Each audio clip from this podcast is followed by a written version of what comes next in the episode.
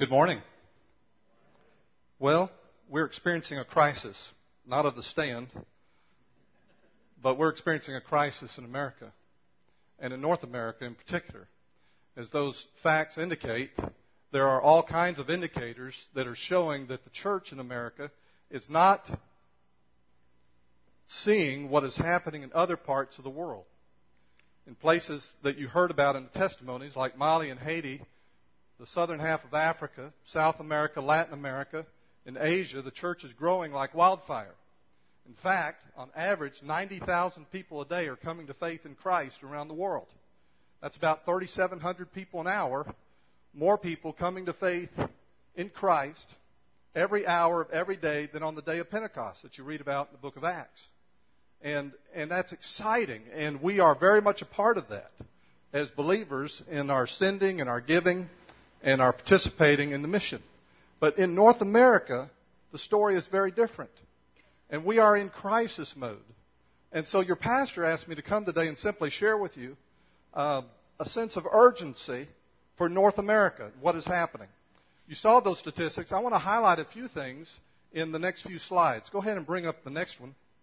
In this particular slide, you see a reference that describes the rate of growth in the U.S. And that there are nearly 100 million people here in the U.S. that weren't here in 1990. And a large percentage of those are immigrants. In fact, if it wasn't for immigration, the, the uh, population of the U.S. would probably be in decline. And so there's a huge shift towards ethnicity in the United States and a huge need to reach these people who are coming from other lands. In fact, about 10% of the American population right now were born in another country. Next slide. In this slide, you see how the percentage of church attendance is slipping every year. The percentage of people that are in church on any given Sunday is in decline. In 2007, it was 17%. Next year, it's estimated to be 16.2.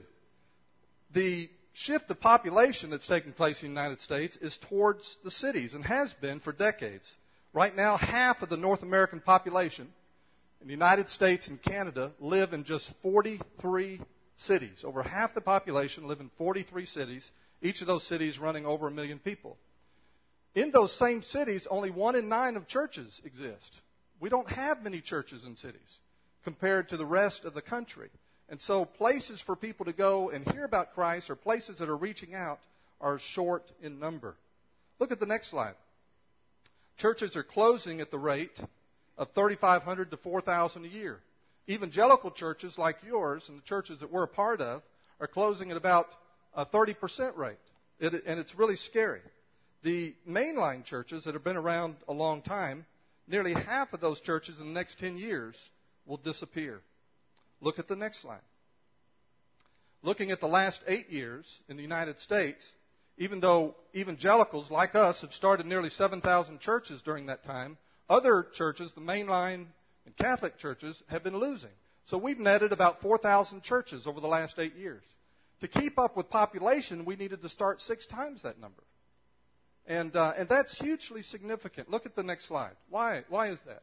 This slide shows you the year in which a church was started and whether the attendance at church is going up or down and at what rate. And so if a church was started, for example, in the 1850s, it's in decline. In the 1910s, that group of churches that were started in the 1910s are in decline. And you see that all the way across the board till you come to the 1990s and in the last nine years of the year 2000. You see churches in, are growing in attendance based on the year that they were started. New churches, your church is an example of that, reaches people. It is an, an effective, the most effective evangelistic strategy that we know. We reach more people for Christ when we start new churches. In Arkansas, if it wasn't for the new churches that were being started, we would be in decline as Arkansas Baptists. We would be losing members, we'd be losing mission gifts, and that sort of thing. The new churches in Arkansas keep us growing and keep making a difference. Well, what can we do about the crisis? How do we respond to it? What is the problem? In Luke chapter 15, verses 1 through 7, I believe Jesus addresses this. I was praying about this this week. Your pastor called me about a month ago and explained to me that he was calling the church to pray for missions and about mission involvement as a congregation. And he said that you would have an emphasis last Sunday on international missions, and so this week he asked that we would emphasize North America. And so I was praying about the scripture, and this is the one that came to mind. And beginning in verse 1, this is what we read. Now all the tax collectors and the sinners were coming near him to listen to him. Both the Pharisees and the scribes began to grumble, saying, This man receives sinners and eats with them. So he told them this parable, saying, What man among you, if he has a hundred sheep and has lost one of them, does not leave the ninety nine in the open pasture and go after the one which is lost until he finds it? When he has found it, he lays it on his shoulders, rejoicing. And when he comes home, he calls together his friends with his neighbors, saying to them, Rejoice with me, for I have found my sheep which was lost. I tell you that in the same way, there will be more joy in heaven over one sinner who repents than over 99 persons who need no repentance. According to this passage, Jesus is always inter- interested in the one who is lost and separated from God. And that is the 1% difference, I believe, between where Jesus lived and where the church in North America is living. That's our problem. So, what Jesus said here, I think, to the leaders that he was speaking to, is extremely confrontational. And as I read it, there were four questions that came to mind and spoke to me. Here's the first one. You ready? Number one Am I speaking the words of life? Am I speaking the words of life? In verse 1, it says, All the tax collectors and sinners were coming near him to listen to him. Now, the tax collectors were the secular, irreligious Jews of the society that Jesus lived in. The tax collectors collected the tax for the Roman government. They were not paid a salary, and so the way they made their living was by adding to the tax. And they could add to the tax pretty much whatever they wanted to and the Roman soldiers would back them up. And so the Jews, as a group, hated this other group of Jews that were tax collectors and that were sinners. And Jesus is hanging out with these secular, irreligious, offensive people. And the interesting thing about that is that they wanted to hear him. It says that they were drawn to him. Notice it says, all the tax collectors and sinners were drawing near to listen to him. He had a message that was irresistible. They wanted to hear what he had to say. Now, did he compromise his message in order to get a crowd? I don't think so. It was his message that was attractive. It was him that was attractive to the people. These people avoided the synagogue, and the people at the synagogue avoided them, but they were drawn to Jesus like a magnet. What was his message? I believe his message is pretty clear and goes something like this. Over and over again, he preached, Repent, for the kingdom of God is at hand. Speaking to a group of people, saying that the kingdom of God was at hand was like lighting a fire in a big batch of kindling because there was this huge expectation that the same God that delivered the people out of Egypt, the same God that established David and Solomon on their thrones and brought in this great era of peace and prosperity, the same God spoken of by the prophets who would one day usher in a kingdom with a Messiah leading the charge, a kingdom of peace, a kingdom of prosperity, a kingdom where, where all damage, all hurt, all pain, all enemies are put away. And, and to a people who were oppressed by Roman government, for Jesus to say, Repent, for the kingdom of God is at hand, was intoxicating. But I think to these people it went much deeper than that. See, Jesus understood himself to be on a rescue mission for those who were broken and ruined and lost by sin. People who understood the reality of evil, that evil often has a face and evil is destructive and evil was eating them from the inside out. And Jesus was there to say to them, Your Heavenly Father is prepared to forgive you. He's prepared to rescue you. He wants to be with you. He wants to send you out. He wants to set you free. And He exhibited that in His way with them. He loved them. He cared about them, and they knew it. Am I speaking the words of life? I think when you and I are doing that, we are attractive to people. When we are people of mercy and people of grace, and the people around us see it. Here's a second question I see that comes out of this passage Am I friendly or a friend? Am I friendly or a friend? The Pharisees and the scribes were criticizing Jesus in verse 2. They began to grumble, saying, This man receives sinners and eats with them. The concept of receiving in that society was a concept of hospitality. And in the Middle East, hospitality is a big deal. And, and to eat with someone was to assume intimacy and assume friendship and to have a welcoming posture of hospitality to these people spoke volumes to their heart. My wife, Gail, and I used to live in Baton Rouge, and we, for a time, had an opportunity to minister to a group of Palestinians. And we learned a great deal about Middle Eastern culture when we were with them, and they were in a very secular America as far as they were concerned. And we, we made friendships with them. In fact, one couple in particular, his name was Muhammad. Uh, we invited them over for a cookout, just a, a, a normal grilling of burgers kind of thing. And Muhammad and his wife and his kids came over, and he brought a camcorder and was taking pictures of us. He was taking pictures of me grilling the burgers. He was taking pictures of my wife hugging his wife. He was taking pictures, got, got a picture of me and him standing side by side, locking, locking arms. I said, Muhammad, what are you doing? He said, I'm sending this back home. My dad will never believe that there are Americans as nice as you. and then we, we fed them the burgers, and, and he ate the burgers, and, and he, was, he was so excited when we got through. He was animated. He said, Don, we have, we have shared a meal together. Where I come from, in my country, that means we are very close. We are very close. We are very good friends. He said, I would die for you. I said, Muhammad, buddy, it was just a burger, man. But, but it spoke and it reminded me again of how much hospitality and sharing a meal meant in that culture. And it meant just as much in Jesus' day when he received them and he welcomed them and he, he spoke friendship to them. He wasn't friendly, just shaking hands and smiling and patting them on the back. He was a friend. And we must learn in new ways how to love people into the kingdom of God through friendship. Question number three that comes to mind as I read this text Am I concerned with who is here or who is not here? Who is here or who is not here? Jesus tells this parable about the man that has a hundred sheep, loses one, and he goes and looks for the lost one, the one sheep that's not there. This is his response to the criticism.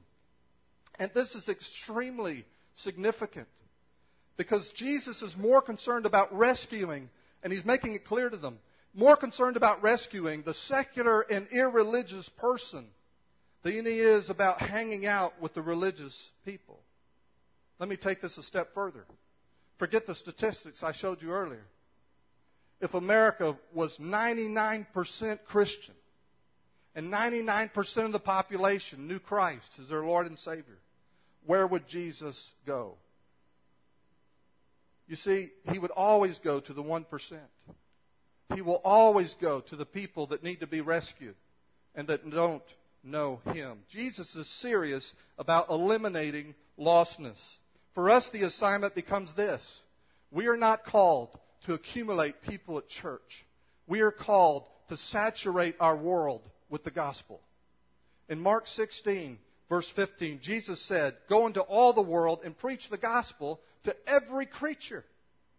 Every creature means Every man, every woman, every boy, every girl in Bentonville, Arkansas, in northwest Arkansas, needs to hear the good news of Jesus Christ. And so he's concerned about saturation. Did they understand that in the early church? In Acts chapter 5, verse 28, the disciples are arrested, and here's what they are accused of. Did we not strictly command you not to teach in his name? And look, you have filled Jerusalem with your doctrine and intend to bring this man's blood on us. They understood that they had saturated the city with the message of Jesus and the cross. Later in Acts 19, the Apostle Paul goes to Ephesus, the third largest metropolitan area in the Roman Empire. In the little province of Asia in southwest modern day Turkey, that province where Ephesus sat, it's estimated there were 300,000 to 500, a half million people living there. And we read this that Paul was teaching in a synagogue, spoke for three months, got kicked out, and he was teaching about the kingdom of God. In verse 10, he's teaching in the hall of Tyrannus. He teaches for two years, it says, so that all in Asia, all who dwelt in Asia, heard the word of the Lord Jesus, both Jews and Greeks. All. Without email or direct mail or snail mail or radio or television or billboards, just people talking. They all heard the word of the Lord. The early church understood that Jesus was not about accumulating new believers, he was about saturating the world with the good news. Should we attend church regularly? Absolutely. Sure, we should. But Jesus didn't die on the cross so that you and I could come to church. Jesus died on the cross so that he could send us. We were made for so much more. Yes, we should send missionaries, but we should also be missionaries. You are sent too. And then the fourth question is this Am I pursuing His pleasure or mine? Am I really pursuing His pleasure or mine? In verses 5 through 7, when this sheep is found, the guy puts it on his shoulders, brings it home, and people get excited because he's excited. And Jesus says in verse 7, I tell you that in the same way, there will be more joy in heaven over one sinner who repents than over the other 99. Joy in heaven. Who's joyful? God. God the Father. That word joy refers to an experience of gladness, delight that he's feeling over what's happening. Jesus was all about bringing pleasure to God. That's why he hung out with the wrong kind of people. That's why he spent time with the secular and the irreligious and loved them, because the Father loved them. And then he turns to you and me and he says in Matthew 4:19, "Come follow me, and I will make you fishers of men." So here's the discovery that the earliest followers made as they followed Jesus. When I go after the one lost sheep, the people in my world who need to be rescued, then I am on a collision course with the will of God, the power of God, the presence of God, and ultimately the joy of God. Last year, I was visiting my father in law in Mississippi. And Gail and kids and I were there, and I was speaking in their church, and I'd been speaking all week, and it was about nine nine thirty at night, and I was sitting in a chair. My grandfather, grandfather, my father-in-law was sitting over beside me, and I was pooped. I was just tired, and um, I, I normally go to bed about nine o'clock, so I was up past my bedtime, and um, and I get up early. I don't sleep all day. And we get this phone call at the house, and a woman called, and, and she lived down the road, maybe a mile away, and her sister was visiting, and her sister had a lot of problems, and would would I come and talk to her? And and she she knew we were busy and that sort of thing, and she she didn't want to impose on us, but my first reaction was very very selfish. I wanted to be about my business and then I realized I needed to be about his business. And so I said, sure, we'll come, and, and uh, got up and threw on our shoes. My father-in-law drove down there, and we met this, this woman. Her name was Betty. Betty just poured out her story. She had all of these relational problems and social problems. She lived on the margin of society. She, she had medical issues. She couldn't get the money she needed for some medicine. All kinds of stuff. I mean, just overwhelming. And what I just described here about being on an intercept course with the will of God, the power of God, the presence of God, and the joy of God happened in that moment as I listened to her. And when she got through, I just let her spit, herself. When she got through, Betty was probably in her late 50s. I said, Betty, I said, George over here, my father in law, goes to this church just a little bit down the road. And I know George well enough, and I know this church well enough that if you'll ask them to, they will help you in any way they can to sort out your needs and to get the help you need for your finances and, and your medical stuff. I know they'll help you. But as I listen to you, Betty, I've got a larger question. The question is this Betty, at some time in your life, did you ever trust in Jesus Christ and give him direction of your life, let him save you and forgive you for your sins? I mean, she had a church background, so she understood what I was talking about. And she said, she said, yeah, when I was uh, nine years old, I did that. I said, really? She said, yes, I did. I, I remember uh, doing that. And I said, okay. I said, now tell me what's happened since then in your relationship with God. She said, well, not much. She said, I, I never really went to church as a teenager or as a young adult. In fact, she hadn't been in church probably in, in uh, 45 to 50 years. I said, Betty, I said, I said, I got a question for you. That's something is concerning me in what you're telling me because when a person comes to know Christ, the Holy Spirit comes to live inside them. And the Holy Spirit leads us to do God's will and to grow in Christ's likeness. And I said, in all that time that you were out of church, did you ever feel a, an urge to go to church? Or, or like you ought to be in church? Or something like that? Did you ever feel that? And she said, nope. I said, well, Betty, something is terribly wrong. I said, I said, do you really think that, that, that what happened when you were nine was that? And she said, no, no. And so I talked to her. I said, Betty, would you like to know what it means to be a Christian, how to be saved? And I shared the gospel with her. I shared how, how Christ came to rescue her, how he died on the cross for her sins and took her place and took all her sins away and rose from the dead to prove that her sins were forgiven. And then I said, Betty, would you like to pray and receive Christ? She said, Sure. I really want to do that. I said, Okay. And so we got down. I said, Betty, I'm going to pray first, and then I want you to pray. And uh, I explained to her what salvation was, and her heart was engaged, I could tell. And so I prayed very briefly, and then I turned it over to Betty. And nothing happened. I mean, nothing happened. And this went on for a minute, and then it went on for two minutes. And I'm thinking, what am I going to do? Am I going to have to talk to Betty again? Are we going to have to restart this deal? Am I going to have to just let it go and, and go back home, go to bed, which is where I originally wanted to be? you know, what, what, what is this? And all of a sudden, Betty let out this, this cry. And she said, it scared me. She said, Oh, God, I'm sorry. And she prayed the most beautiful prayer of repentance that I'd heard in years. I mean, from the heart, she was broken.